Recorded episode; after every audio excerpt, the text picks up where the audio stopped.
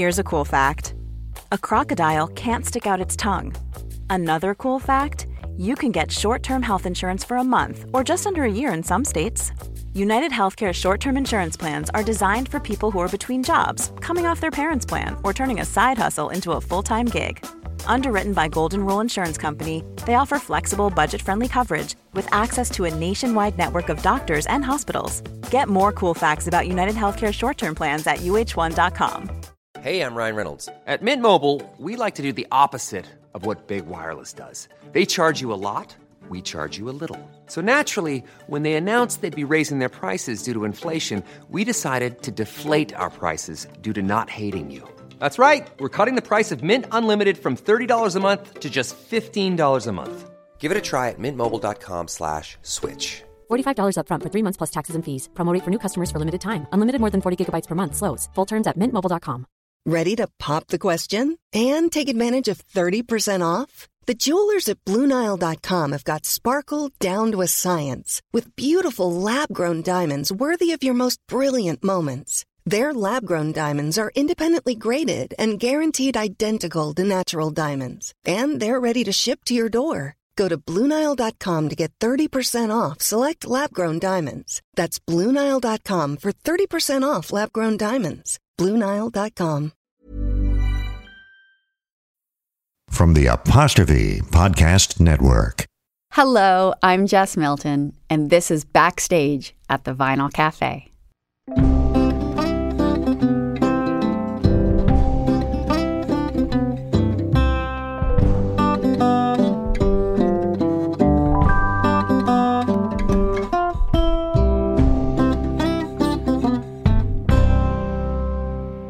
Welcome. We have something a little bit different for you today on the show. We're going to play you a story, maybe one of Stuart's best stories, certainly one of the most requested. But it's not a Dave and Morley story. It's a true story, and one of the very first stories I ever worked on. And then after that, I want to play you a song, a, a new song that was inspired in part by this story. And we're going to talk to the person who wrote that song. It's someone whose music you probably know. In fact, I'm sure you've heard his music before. But first, story time. I first started working with Stuart in the spring of 2003. The Vinyl Cafe was growing, and as I've mentioned before, he and David Aymer needed part time help answering emails, opening listener mail, and doing research. When Stuart offered me the job, I was 23 and one of his former students at what is now called Toronto Metropolitan University. I wasn't sure I wanted the job. I, I already had three jobs one at The Score, a sports television station, one as an intern on the National at CBC, and one as a bartender two nights a week at the Royal Canadian Yacht Club. But the idea of working alongside Stuart and David Aymer appealed to me. I liked that it was a small team, just David and Stuart. I liked the way they worked together, and it seemed fun. In fact, it kind of seemed like it wasn't work at all. In the beginning, I would show up a few days a week at Stuart's apartment on Madison Avenue in the Annex in Toronto. I soon learned that Stuart was always tossing ideas around. He would toss them up, and they would land in my lap. One day he said, Hey, Jess, when I was a kid, there was this story about a boy. He was around the same age as me, and he fell into the water near Niagara Falls. He ended up going over the falls, and he lived. Can you find him? We didn't know his name. We didn't know the year. But we figured he was around the same age as Stuart, and that Stuart had been somewhere around 7, 10, 15 at the time. It didn't take me long to find the story. The boy's name is Roger Woodward. He's one of very few people who have gone over Niagara Falls and lived. He's not a daredevil. He wasn't traveling in a padded barrel. He was only seven years old, and he was wearing nothing but a bathing suit and a life jacket. This was the kid Stuart remembered. He wanted to talk to him. He wanted to ask him what was it like? He asked me to track him down. And this became one of the very first stories that I worked on. And looking back on it now, I think it was one of the first times that Stuart and I really got each other. The first time we realized this is going to work. But first, I had to find him. We knew he was American. We knew he had been vacationing with his family in Niagara Falls, New York, but we had no idea where Roger Woodward was living now. This was more than 40 years later. So I started calling every single R. Woodward in the United States. I chipped away at it over the summer. I sort of thought Stuart would eventually tell me to let it go. He didn't. Eventually, I located our Roger Woodward. Believe it or not, that was the easy part. He didn't want to talk about that day in 1960. He felt that his story had been lumped in with stories about daredevils, people who wanted fame. He didn't want to tell us his story. So I went back to Stuart and I explained all of this. And I explained that I tried to get him to tell me his story, but he didn't want to. Stuart looked at me and said, Try harder. Stuart was obsessed with the idea of telling Roger Woodward's story. But he would not do it without Roger's permission, without his involvement. He wanted Roger to tell us his story. We would be the conduit, the vessel that would get his version out into the world. Stuart understood that stories are the best way for people to understand others, their lives, their struggles, their mistakes, their victories. And he believed that understanding others helps us understand ourselves. Stuart's stories are mostly fiction, but they feel true, or they do to me. And that's because they often started with research and interviews. He always wanted people to appreciate what something felt like, what it was like for others. So I tried harder. I asked Roger if he remembered that day in 1960. He said, I remember it perfectly. I remember it like it was yesterday. So tell me your story, I said to him. I, I won't do anything with it without your permission. Just tell me. And he did. He told me the whole story. He told me about floating over the falls. He told me what it felt like to think his life might come to an end. He told me what he thought about in that moment and how it felt. And then he told me with emotion about the people who came to his rescue and who cared for him afterwards. I stayed up all night typing up that story. The next morning, I went to Stuart's and I read it to him. By the end, we were both in tears. I called Roger to read him the story. I told him we wanted to read it to him to make sure we got it right. And after hearing it, he agreed to let us share it on the radio. I felt victorious, but Stuart was not ready to stop there. He said, I want to read it to him live on the radio. Stuart knew there was something powerful about hearing your own story. And over the years, I would learn why. Stuart knew that his role was to reflect. He was a mirror. He reflected others back to themselves. But he always reflected our best selves back to us. He showed us the best of us. And in doing so, he encouraged us to live up to that version of ourselves. In spring 2004, Stuart told Roger Woodward's story just the way Roger had told it to us. He told it live on stage at a Vinyl Cafe concert in Goderich, Ontario. So let's listen to that story together. Let's go back to the little livery theatre in Goderich, Ontario, all the way back to 2004. In July of 1960, Roger lived in a mobile home in Niagara Falls, New York.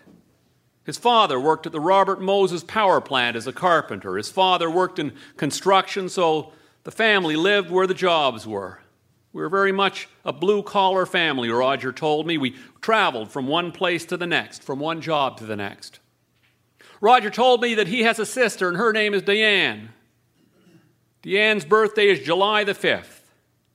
And to celebrate her 17th birthday in 1960, a family friend, Jim Honeycutt, offered to take Roger and Deanne on a boat ride. Jim had a small aluminum fishing boat. There wasn't room for Roger's mom and dad. July 9th, the day of the ride, was a beautiful sunny day in 1960, and Jim and Roger and Deanne set off down the Niagara River from well above the falls. Deanne was in the front seat, her brother Roger behind her, Jim was in the stern and there were two life jackets on board. Roger wore one of them. They tucked the other one under the front seat. Roger says he remembers moving peacefully down the river in that little silver boat, remembers passing under the Grand Island Bridge, which is only a mile upriver from the falls, and which many see as the safety point of no return. Roger had no idea of safety points, however. He didn't even know they were anywhere near Niagara Falls. Didn't understand that just one mile ahead, the river he was traveling on would tumble over the falls. It would be a day later, after he had followed the water over the edge, before he understood that. So the little fishing boat passed under the Grand Island Bridge, the point of no return. And Roger says he remembers the faces of the people in other larger boats, says he remembers thinking they looked concerned. Probably because such a little boat was about to enter such a dangerous part of the river. Ahead of them, Roger saw what looked like a small white island. It was, in fact, a shoal, small piece of land peeking up from beneath the water, and it was covered with literally thousands of seagulls.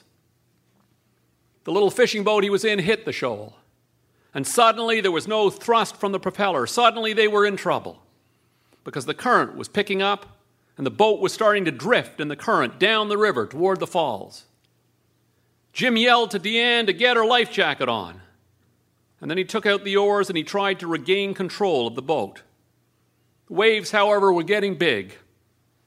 Now, the average flow of the Niagara River at Queenston is greater than the Fraser or the Columbia or the Nelson. And that little boat was hit by one wave and then by another, and then the boat flipped. Happened so quickly that Deanne had only managed to get one of the straps of her life jacket done up before she hit the water. Roger had his jacket done up, but it was an adult sized life jacket, and he didn't know how to swim. And his head was throbbing. Later, doctors would tell him he had a concussion. And so it was in this state Roger, seven years old, unable to swim and wearing nothing but a giant life jacket, and Deanne with her life jacket halfway done up, and Jim with nothing at all. And so it was in this state that Roger, Deanne, and Jim hit the rapids. Within seconds, they were torn apart.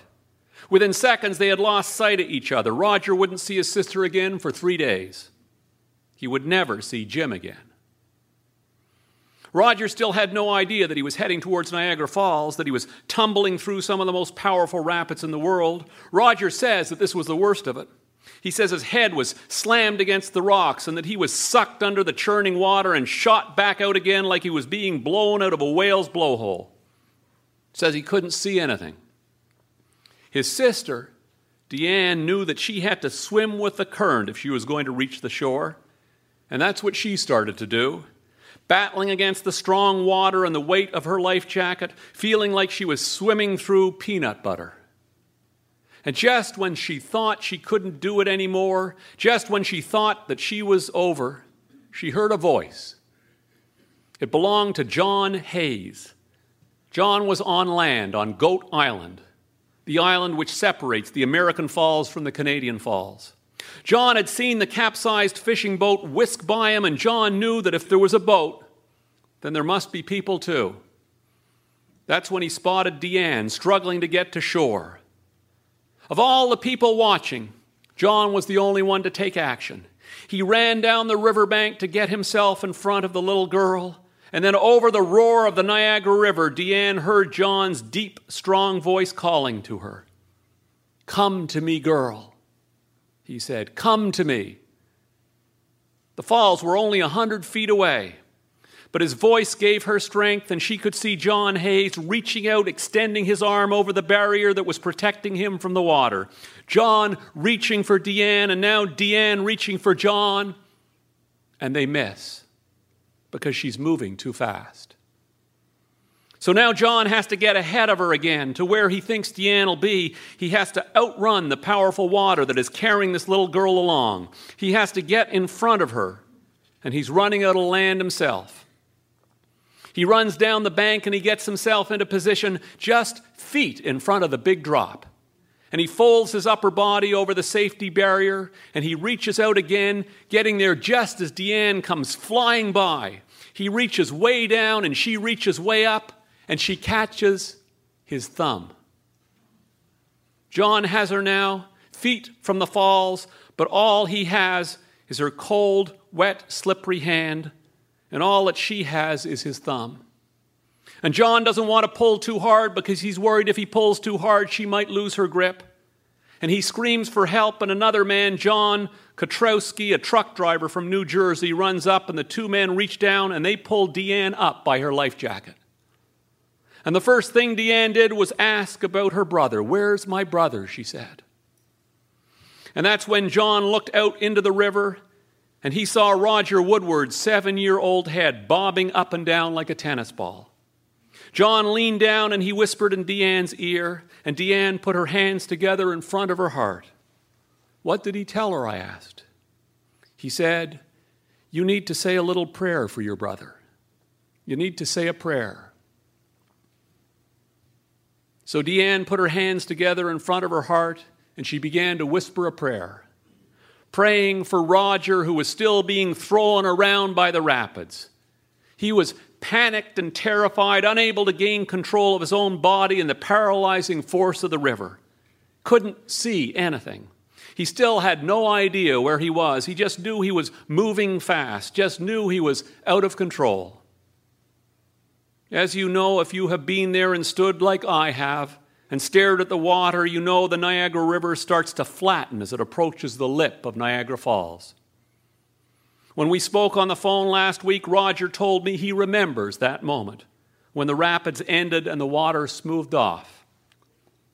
I was finally able to catch my breath, he said. I was finally able to look around and see where I was. What Roger saw was that he was moving swiftly towards the edge of an abyss. What he remembers is looking at the shore. A crowd had gathered on the riverbank. He could see them watching. And the panic and terror that he had been feeling just seconds before turned to anger. Why weren't they doing anything to help him? And then seven year old Roger Woodward looked ahead, and his anger turned to submission. He was at eye level with the falls, just feet from the lip. He still had no idea it was Niagara Falls in front of him. He couldn't see the drop. He just knew he was approaching a void, a vast area of nothingness. And that's when he realized he was going to die. What did you think about? I asked. I thought about my dog, he said, and about my parents and about my toys. Roger says he remembers wondering what his parents would do with his toys when he died. He said he didn't think of heaven or hell because he had never heard of them. And then he says he felt at peace. And that's when he dropped over the edge of Niagara Falls. He told me when he went over, he felt as if he were floating, floating on a cloud of mist. He said it felt like he was suspended in the mist. There was no sensation of falling, he said. My stomach didn't jump into my throat. There was no smack when I hit the water, no rocks, no pain, just mist. Next thing he remembers is coming out of the mist and seeing the Maid of the Mist tour boat. Captain that day was Clifford Keach. One of Captain Keach's deckhands thought he spotted a child in a life jacket, and though they couldn't tell if he was alive, Captain Keach decided to take a risk. He steered the Maid of the Mist off course. Roger was now in the current again, so Keach had to anticipate where the rough water was going to take him so that he could be there at the same time. And he was. And they threw a life ring to Roger, but he missed it. So they tried again, but Roger was tired and bruised, and he missed it again. On the third throw, it landed right in front of the boy. And he flopped his arms around it, and they towed him up and onto the Maid of the Mist. Roger remembers the nurse who looked after him at the Niagara Falls Hospital. He even remembers her name, Eleanor Weaver. She brought him chocolate milk, he says. It was Eleanor who told Roger that he'd gone over Niagara Falls. And yes, he's been back to the falls. A few weeks after the accident, Roger went out on the Maid of the Mist with Captain Keach. He says it was the first time he realized the magnitude of what had happened to him. He says he was terrified. A few months later, his family went to Atlantic City. It was Roger's first time on an airplane, and the, the pilot knew that Roger was on board, so as a special treat, pilot flew the plane over Niagara Falls.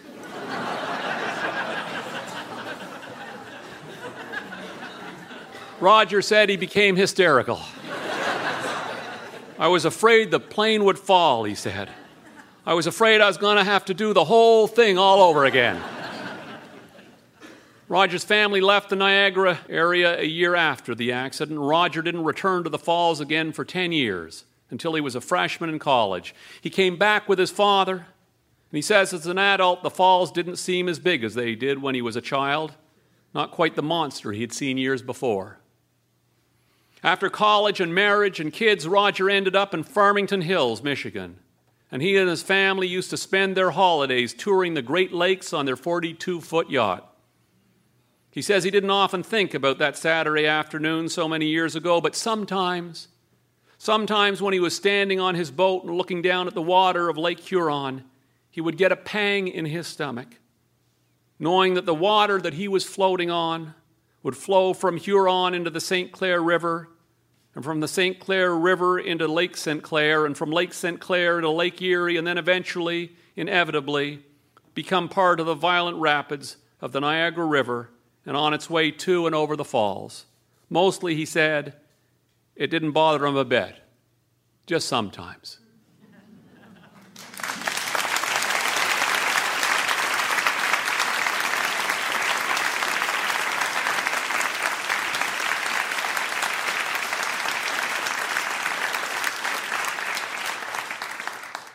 So, about half an hour ago, just we were getting ready for the show, we decided that, uh, you know, we should phone Roger again, and we did. And he has been on the line listening while I read that. And he's with us now, and I think, Roger, can you hear me? Hi, Stuart. How are you? I just want to say thank you.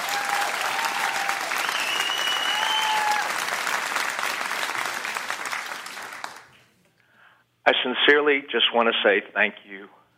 For 43 years, I've been asked to share the story, but rarely, rarely have I had an opportunity to hear it. Excuse me. I, I just, uh, with all of the craziness in the world and and especially around Niagara Falls, we were two children we were victims of a tragic accident. A man lost his life. By the grace of God, my sister and I were spared that day. And I just really thank you for capturing the spirit of the story, as I know my sister and Jim and I would want it shared. Ah, I'm sorry please excuse me. It's amazing how, as I listen to you share it, and as I shared with you, that I do remember it like it happened yesterday. And no, it's not a nightmare to me today. I've been blessed, and uh, and all I can say is that we're just very thankful that we survived. Life is very precious; it should never be taken for granted, and it certainly should never be viewed as something to tempt God with. And as the people of Goderich know, and as the people of the Great Lakes know, The Great Lakes has its own history, and many people have lost their lives there, but what a wonderful, beautiful place that it is. We had the opportunity, uh, while living in Farmington Hills, uh, to visit Goderich one summer. Uh, we decided to take a, a trip on Lake Huron, and we visited Goderich. We stayed at your marina. So I, I really feel like I'm there with you tonight. I've, I've been there before, and, and you have a beautiful place, and I, I, and uh, I just wanted you to know that I had been to your, to your community and found it to be a very beautiful place, and we had a wonderful stay while we were there. Roger, I don't know what to say to you except uh, God bless and th- thanks so much for being for sharing your story and uh, and for uh, for talking to us today. Thank you, and God bless. And uh, I really appreciate you contacting me, and, and again the way that you guys have captured the story. I hope you all have a wonderful concert, and it's been a pleasure to be a part of it. Thank you. Bye bye.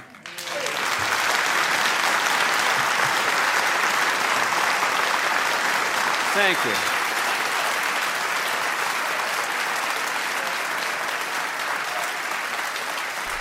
What a special guy. And what an incredible story. I know that lots of you love that story. It's one of Stuart's most requested stories of all time. And there may be no one who loves it more than our special guest today, my friend Danny Michel. You've heard me talk about Danny before. He wrote the theme to this podcast and he toured with us many times over the years. Danny has a new album out, and I'm going to play some songs off that album and talk to him about touring with Stuart. That's after this short break, so stick around.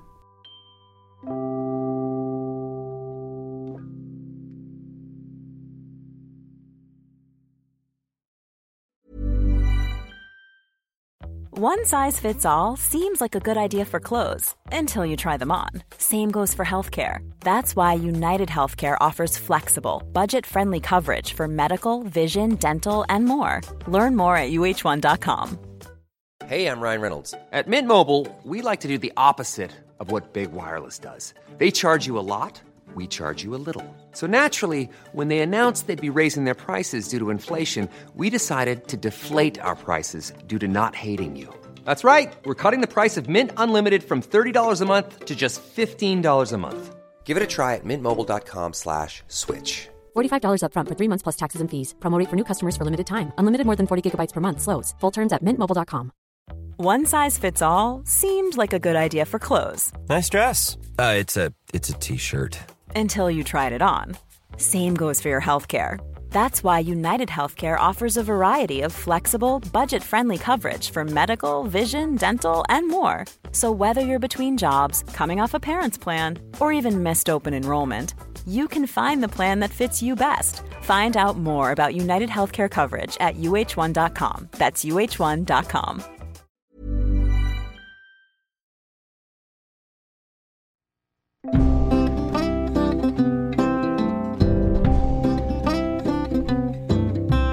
Thanks for sticking around. I first met my friend Danny Michel in Wakefield, Quebec, back in 2004. Stuart and I were in Wakefield recording a show. Danny was the musical guest that night. The show was at the legendary Black Sheep Inn in Wakefield. What a place and what a story. But that's a backstory for another podcast. When we decided to record at the Black Sheep, I called my friend Amanda Putz, who lived in Ottawa and had a, a music show on CBC Radio. And I asked her, who should we book as the musical guest? I have the perfect guy, she said. And she did. Danny knocked our socks off that night. I remember sitting on the side of the stage during the show. I remember his first song. I, I think it was Tennessee Tobacco. And I remember Stuart looking over at me during that song. The look on his face, well, he didn't have to say anything. The look on his face said it all. The look said, Holy crow, this guy is good. Danny, Stuart, and I went on to do dozens of shows together over the next 10 years. He was a regular musical guest on the Vinyl Cafe, and we toured all over Canada and the US with him. I love him dearly, and he understands Stuart's work deeply. So when we started this podcast, I knew who I wanted to write the theme. It was a no brainer. I went to visit Danny over the summer. I went to spend some time with him in his studio to make music and play around with a theme for this podcast. We had so much fun. While I was there, we sat down together in his studio to talk about his new album, to talk about Stuart, and all those years touring together. We're going to hear that interview in a minute, but before I do that, I want to play you this song. This is a brand new Danny Michel song off his new album. The album's called Ghost Town. It's a song that's inspired in part by the story that you just heard about Niagara Falls. From his brand new album, this is my friend Danny Michel with The Point of No Return.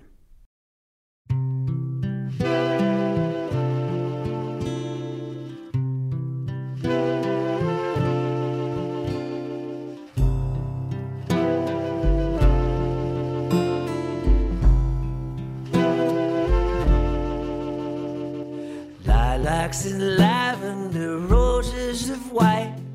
What if which I pick is wrong? I couldn't decide, then all of them died. I always wait too long. You were a dream there inside of my head, but somewhere I burnt out a fuse. Crabgrass and thistles and weeds of all kinds was all was left that grew. You perennial, I'm a fool. I stood there and watched it all burn. Then all in a flash,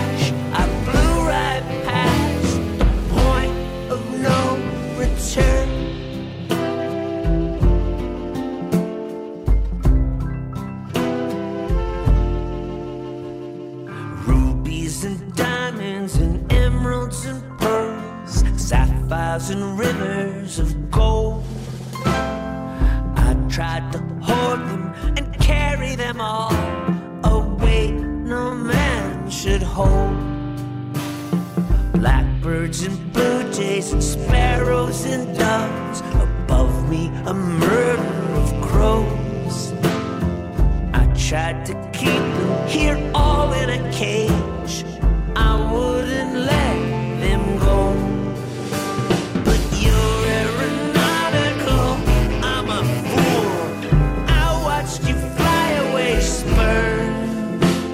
Sky grew sober as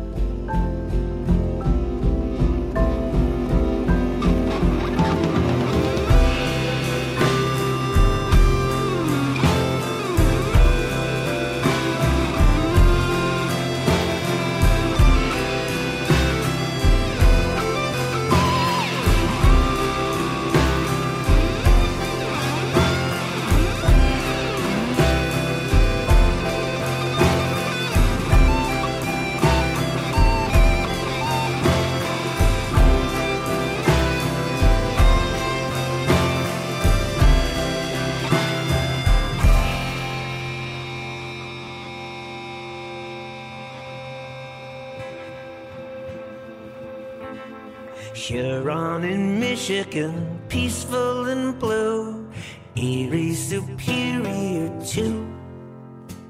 And further downstream, we meet in a dream where the undertow looms.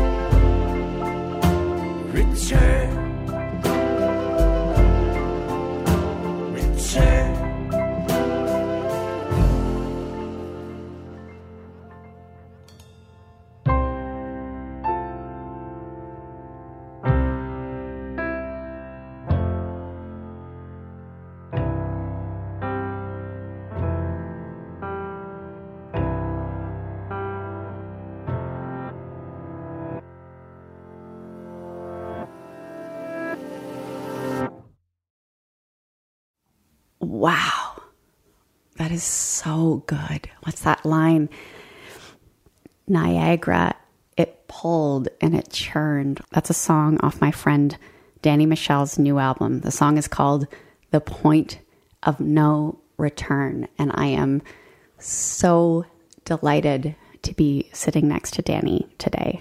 Welcome to Backstage at the Vinyl Cafe. Hey, Jess. It's, it's, great to be here. You know, like 20 years of Yeah. Yeah, yeah. Yeah. Like we have known each other for 20 years. And I don't know that we've ever, we've had so many conversations like this late at night in a tour bus, but we've never, um, I don't think we've ever recorded.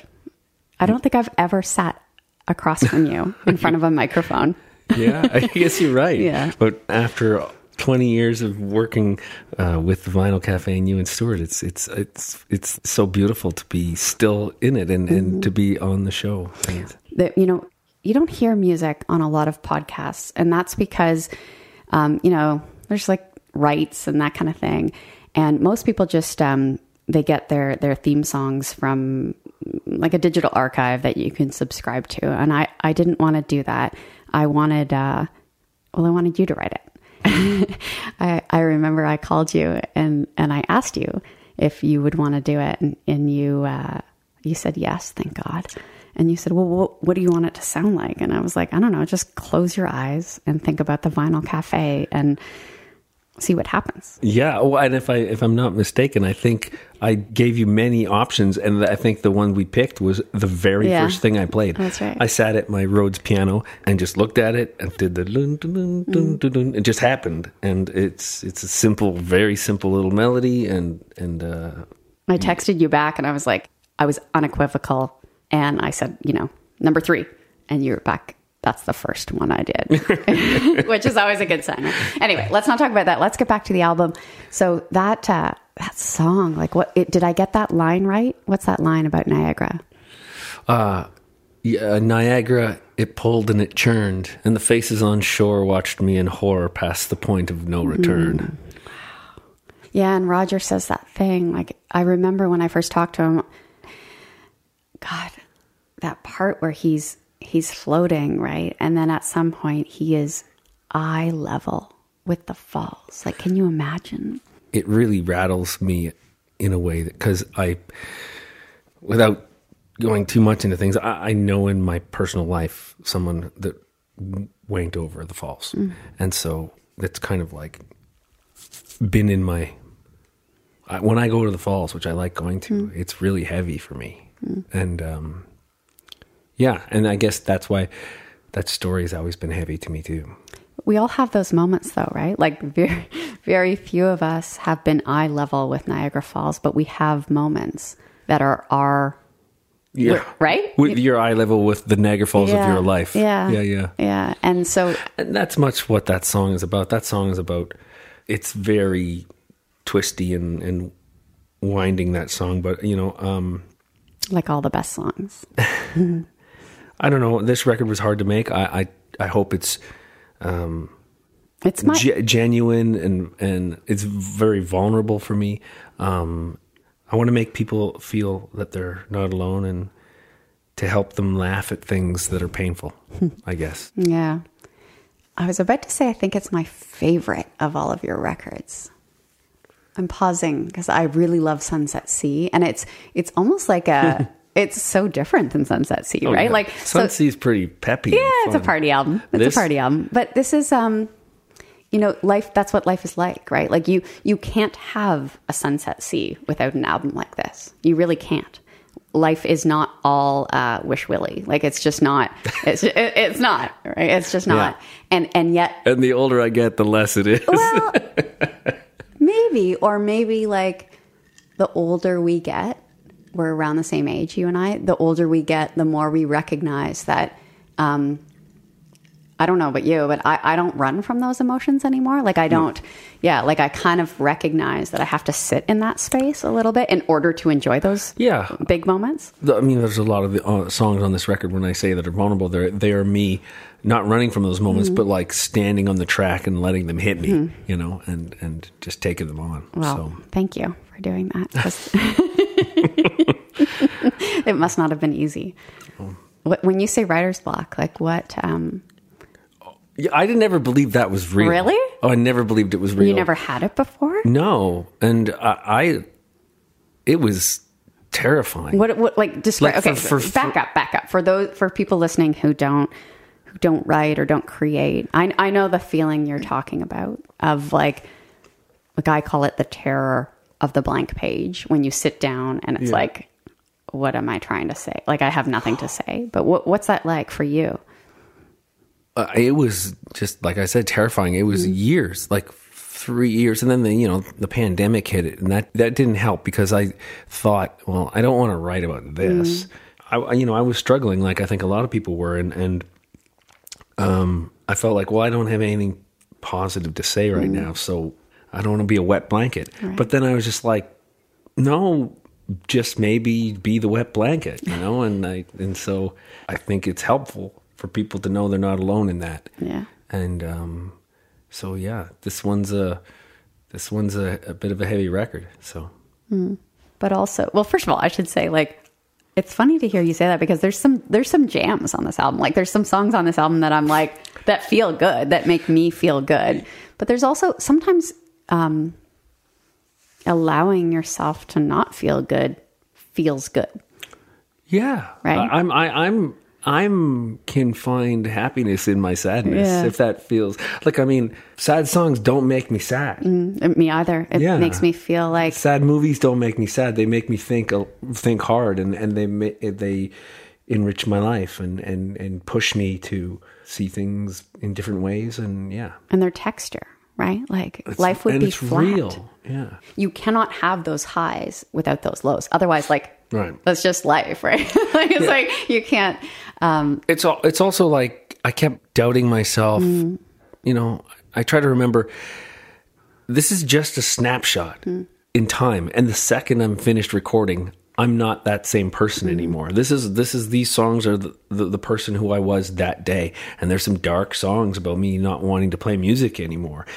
Sing it, like make that a song. Make Mm. Yeah. the song about not wanting to be a musician, and and and uh, but there's that thing when you're done recording, you're a different person the next morning, and that's just who I was at that time. What a cool idea. What's your favorite song on the album?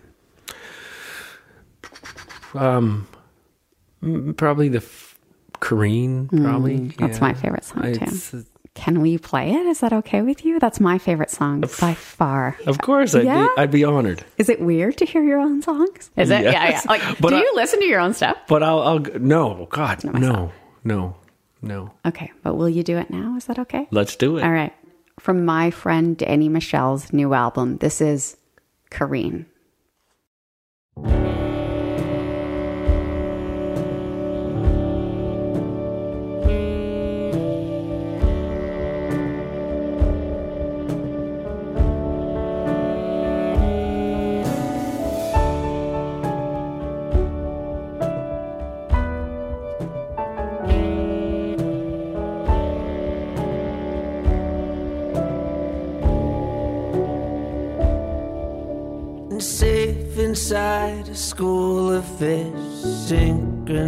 We swim with rudders, flaps, and fins through underwater winds. We glide along through the herd like prehistoric birds. The world is so absurd. You can't find the words. And far below the undertow, no coral gardens grow. Purple, blue, and gold, a luminescent show. And up above the fireflies flicker to the beat. Worlds that never meet, things we'll never see.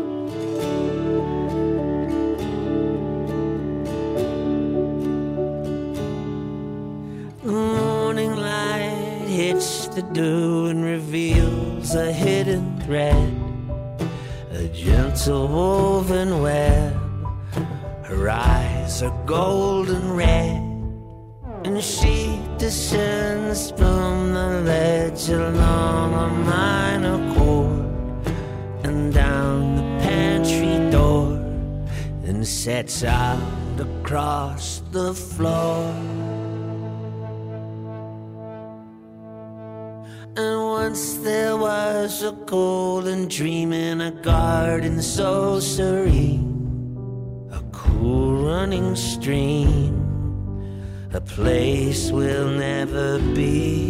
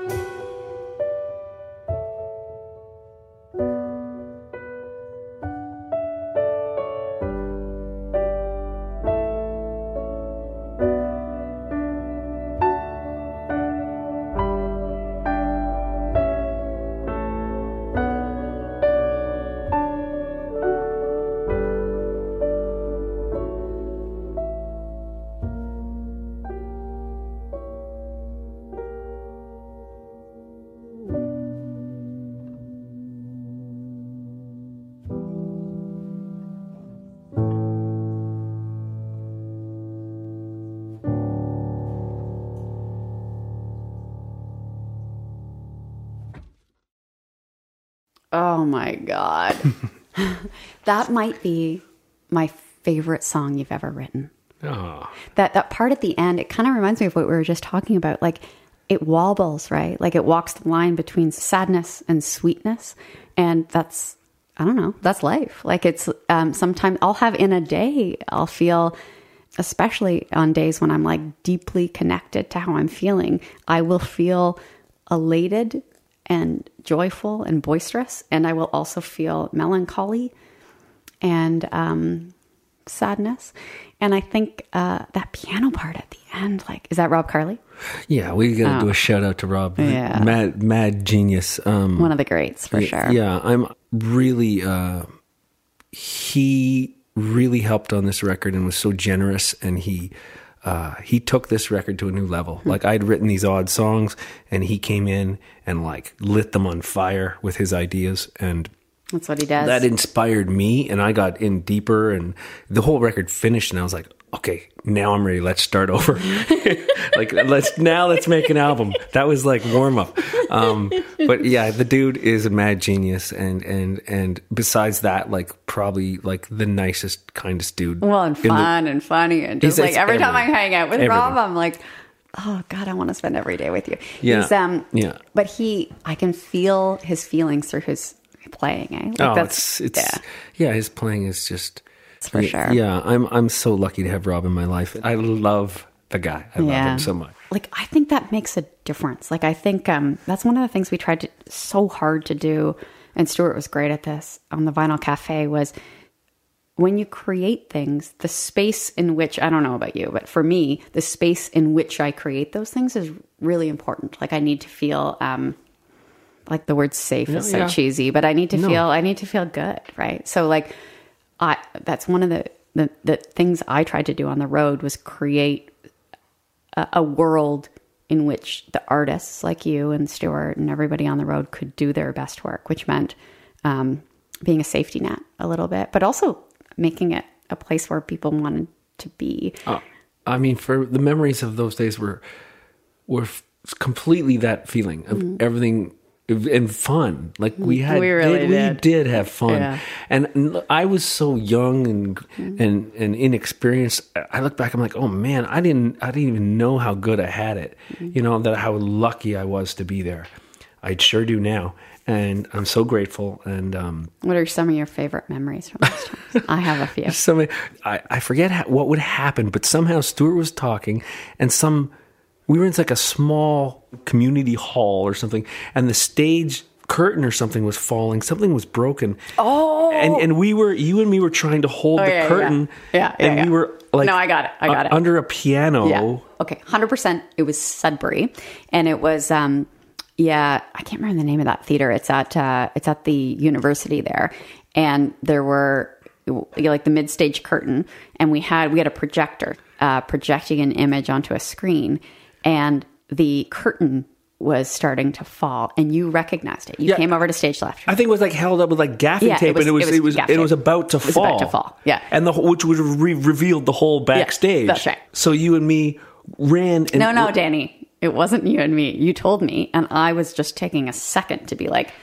"What am I going to do?" And you were like, "You were like Dave, the character. Like you were like you had like this childlike impulse. You just before I could tell you what to do, you just leapt on the stage and held it, but, and held it. but but behind, so no one could yeah, see yeah, me. yeah. But like, what you didn't think through was that now you were there, and there was no way to get you out. I had to hold it for the That's rest of the show. But the problem is, like, you also had to go out and sing a song, right? So then, so then I was like, oh, oh my god! Like, so then I was like, I crept on and I held it. oh, and I was trying to pass That's it right. off to yeah, you. it was like it was like a baton. It was handing it off to you. Yeah, we were oh, in a we were in a We we were were, in a tight position. you yeah, we I, were. Yeah. it was like a game of Twister, and if it fell, everyone would be like, "What are What those two doing, doing on backstage. Backstage, yeah. Stuart would have turned around and went like, Like, "What what's is going on here?" happening behind me?" And we would have been, "Hi, everyone." Well, okay, I remember. Like it, it was. Yeah, so so I think I took Oh. over holding it, and then you went out and sang a song, and so then through your whole song, you would have known that I was in this like uncomfortable position. I to extend the song. I'm going to make the song a little longer, folks. I don't, I don't. Do you remember how it ended? Uh, no, I think maybe we got to an intermission Yeah, and we we were free, and we were free. Yeah, yeah, and then we and we had the chance. God, what are you laughing at? What are you laughing at? One of my favorite memories, which I have, which I have a recording of too, that I don't think you know I have, Uh-oh. is so good. What is it? we were playing somewhere, and you guys had to have some type of like ad thing sent in to say promoting a show for Okay, something, okay. and so you just needed to record Stuart saying tomorrow on the show th- th- th- this, Right. and and. uh I had my computer with my recording software, so you were like, "Can you just in this dressing room before the show? Can we just record Stuart?" And they'd set up catering, Mm. and and Stuart was Stuart was super concerned that he was going to miss Oh, dinner. dinner. Oh, he was going to miss dinner. about that, yeah. So he didn't. He was kind of like, "Let's just get this done," and you kept making him do it over Right. and over. Right. And in between takes, he would say, "All the chicken's going to be gone." He's like, the chicken's gonna be gone, and you're like, Stuart, just do it, and you do it, and you and you guys, and and I have the recording. It's so special to me because I listen to it, and in between is him. Oh my god, should we play it? and it, it- here it is. Do you want to hear it? yeah, I do. have it. I've never ever heard this. this is So, this yeah, is his must- concern right. with with having to do this at this time that he would miss dinner. Hello, I'm Stuart McLean. I'm the host of the Vinyl Cafe, and I'm here to tell you that the Vinyl Cafe's moved to a new time on KUOW. You can hear us now. No, you can't. You can now hear us. Take two. Dinner's not ready for 20 minutes. It's there. I saw it was there. You're rolling. Ready in five, four, three, two, one. That's uh, now on now on Sundays at three. That's that's Sundays at three. Here, right here on North Country Public Radio. Hello. Okay, stop. When it's stories like this one, I'm going to insert a clip, right? And stories like, Like this. this. Hello, I'm Stuart McLean, host of the Vinyl Cafe, and I'm here to tell you that we've moved to, we've moved our show. We've moved this show. We've moved what? I just moved, right? Hello, hello, hi. Hurry up. Okay, please. They're eating the chicken. There you go. Oh, oh my God. It's so, that's like every moment of my life on tour. so good. So good.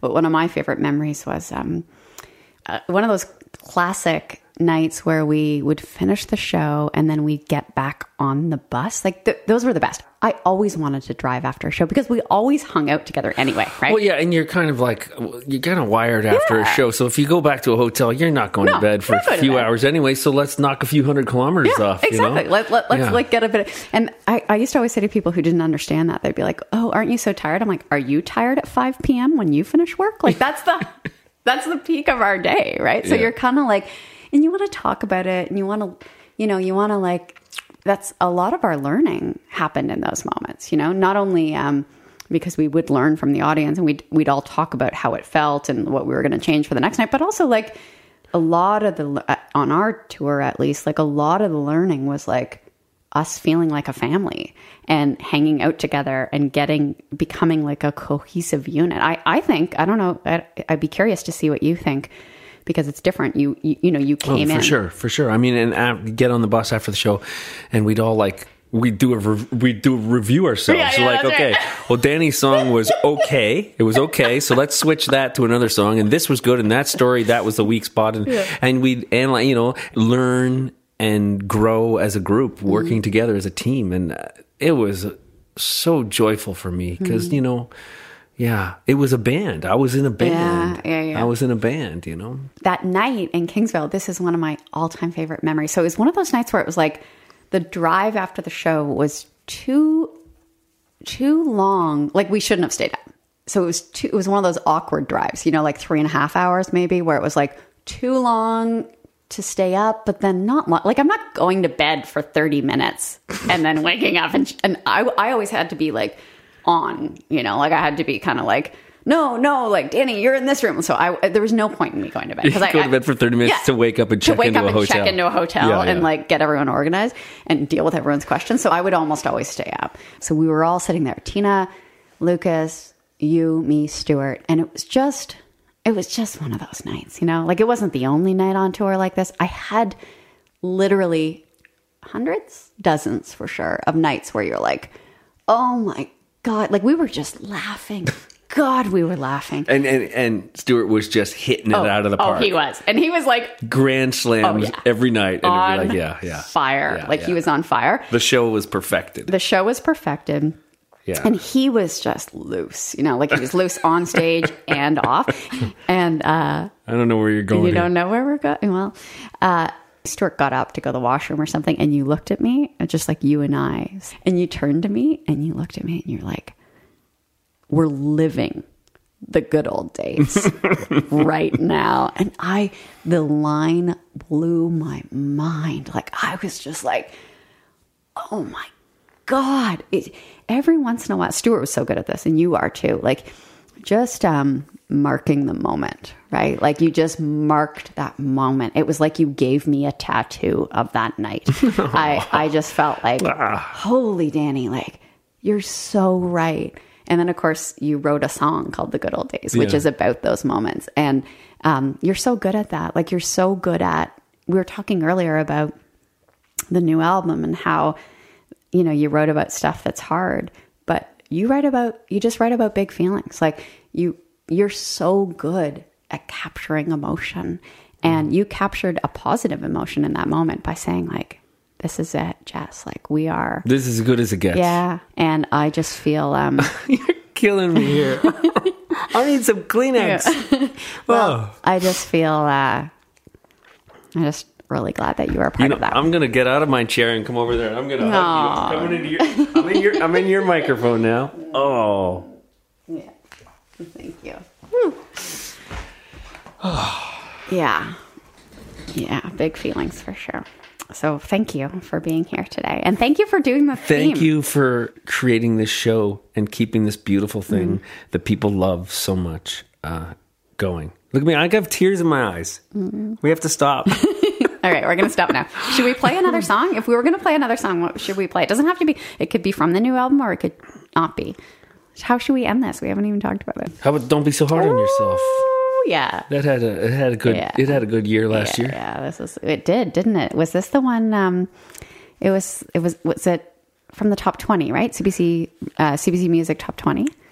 Come on. Yeah, no, well, I don't. Yes, yes, it was. It yeah, wa- no, it wasn't just there. It was like the number. Wasn't it the number one voted like fan favorite? It got more votes than any other song. Is that that's It- the one? It did. It did. I think it struck a chord with people because it's kind of about mental health Mm. and it's about taking care of yourself. And I think something happened. People were like, they needed to hear that. I think Mm. the timing was good. And- Well, we need to hear it right now. Yeah. And not only it, it also uh, I love this is the one where you recorded at folk festivals, right? There's a bunch of people on the Yeah, so I, I went to particularly uh, the Canmore Folk Festival and Hillside in Mm. Guelph. I, I I had the audience sing the backup parts. Like I taught them how to do it, and then we like didn't play, and we recorded the audience doing the backup parts, and then we took those recordings and put them in the song. So the audience, the, the backup singing is like 500 people from two different festivals singing So the backup cool. parts. Yeah, So cool. Yeah.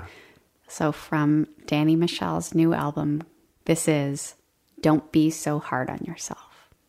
Thanks for being here. Thank you, Jess. Love you.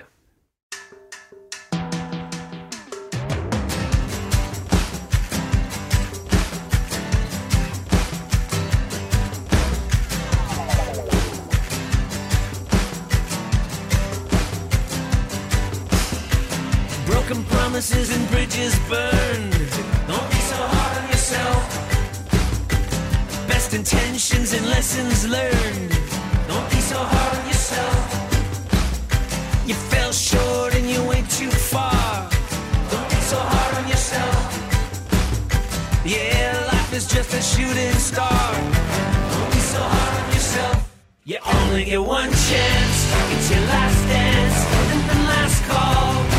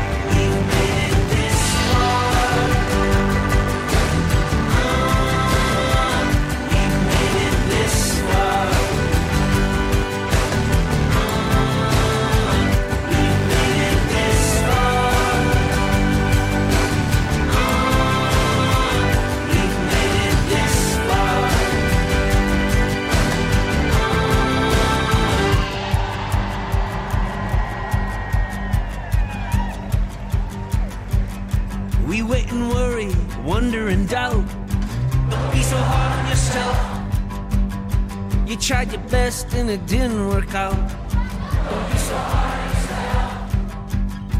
I had to laugh cause I wanted to cry. Don't be so hard on yourself. And then it all in a flash, it goes flying by. Don't be so hard on yourself. You only get one chance.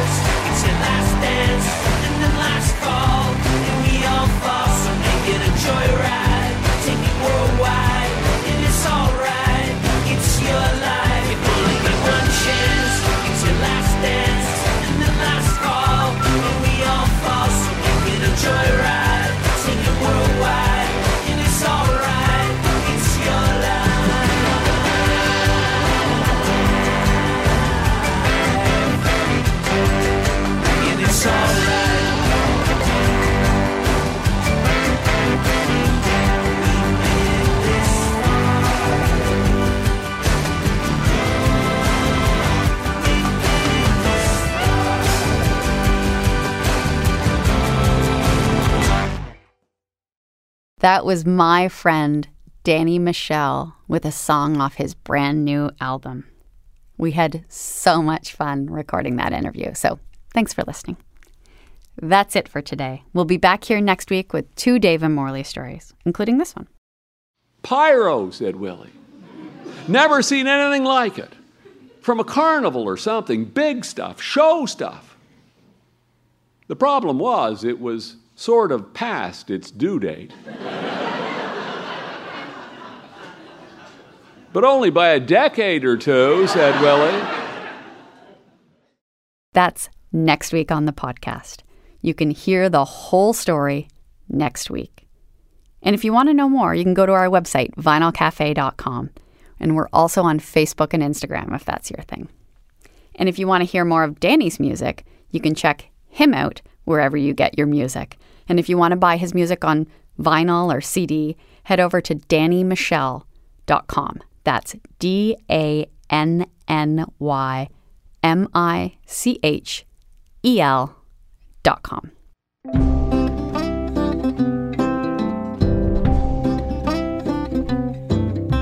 Backstage at the Vinyl Cafe is part of the Apostrophe Podcast Network. Our recording engineer is the irreplicable Greg DeClute. Theme music is by my pal and today's special guest, Danny Michel. The show is produced by Louise Curtis and me, Jess Milton. Let's meet again next week. Until then, so long for now.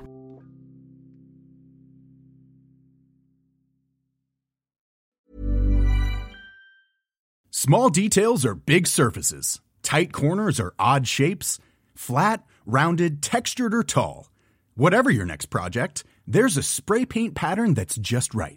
Because Rust-Oleum Custom Spray 5 in 1 gives you control with five different spray patterns. So you can tackle nooks, crannies, edges, and curves without worrying about drips, runs, uneven coverage, or anything else. Custom Spray 5 in 1. Only from Rust Roundabout Season 2, presented by Nissan, is live now, and we're back to share more stories from the road and the memories made along the way. We're talking rest stops. If we're stopping to get gas, you will be timed. Misguided plans. I grew up in the city, so I have like, you know, a healthy fear of real extreme darkness. a lot of laughs. Y'all weird, but you, yeah, you, you were different. And so much more. Listen and subscribe wherever you get your podcasts. Imagine the softest sheets you've ever felt. Now imagine them getting even softer over time. That's what you'll feel with Boll and Branch's organic cotton sheets. In a recent customer survey, 96% replied that Boll and Branch sheets get softer with every wash. Start getting your best night's sleep in these sheets that get softer and softer for years to come. Try their sheets with a 30-night guarantee. Plus, get 15% off your first order at bollandbranch.com. Code BUTTERY. Exclusions apply. See site for details.